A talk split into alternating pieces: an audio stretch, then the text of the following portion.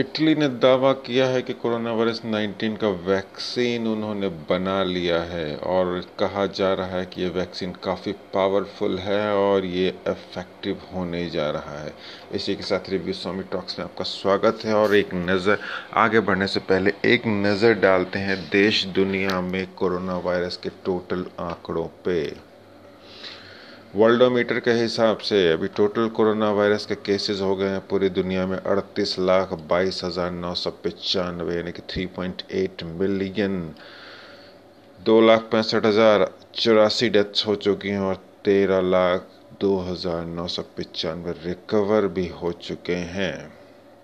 America पे जो अभी सबसे ज़्यादा अफेक्टेड है, अमेरिका पे नज़र डालते हैं, बारह लाख तिरसठ हज़ार एक सौ तिरासी केसेज़ और टोटल डेथ्स हो चुके हैं चौहत्तर हज़ार आठ सौ सात।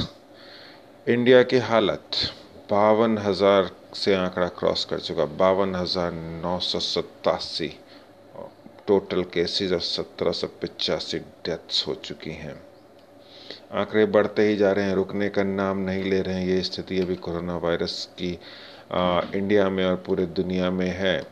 और जैसा कि आप जानते हैं कि इंडिया में लॉकडाउन काफ़ी हद तक रिलैक्स कर दिया गया है और सत्रह तारीख जो ऑफिशियल टाइम है ऑफिशियल डेट है, उसके बाद लॉकडाउन बढ़ेगा या घटेगा, या सत्रह तारीख आने के बाद ही पता चलेगा। लेकिन अभी जो पूरे देश से खबर आ रही है, उसमें काफ़ी रिलैक्सेशन मिल गई है, बहुत सारी इकोनॉमिक एक्टिविटी शुरू हो गई है।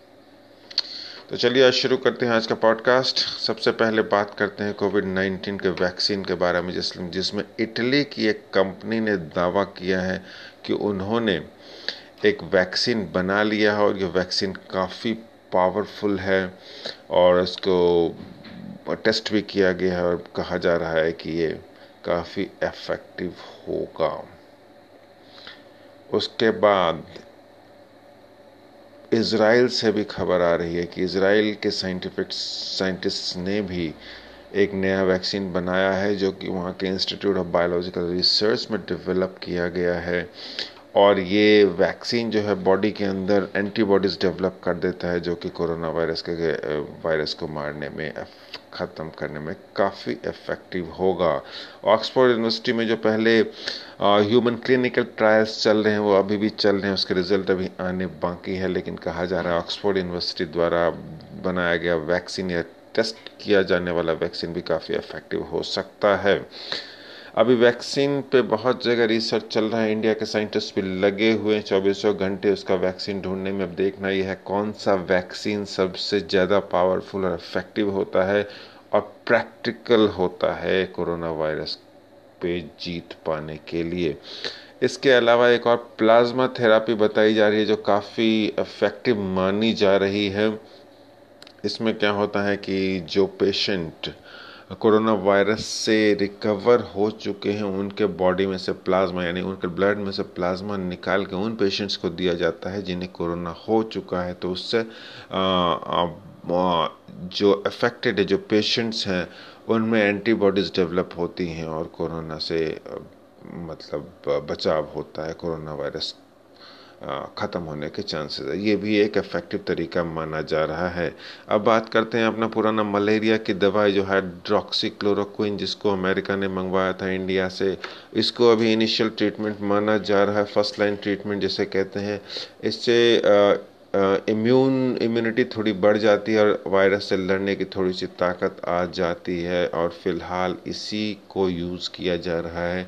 डिपेंड करता है इस इस पेशेंट की हालत को देखते हुए इसी को यूज़ किया जा रहा है और कुछ पेशेंट्स में ये इफ़ेक्टिव भी हुआ है। इसके बाद एक HIV drug combo lopinavir and ritonavir ये दो ड्रग्स हैं, उनको एक साथ एक स्पेशल कम्बिनेशन में दिया जाता है। और ये माना जा रहा है कि ये भी इफ़ेक्टिव कॉम्बो हो सकता है, लेकिन इसमें ह्यूमन ट्रायल्स अभी जारी हैं और किस पेशेंट पे काम करता और क्या क्या कंडीशंस होंगे सारे ट्रायल्स अभी करने बाकी हैं।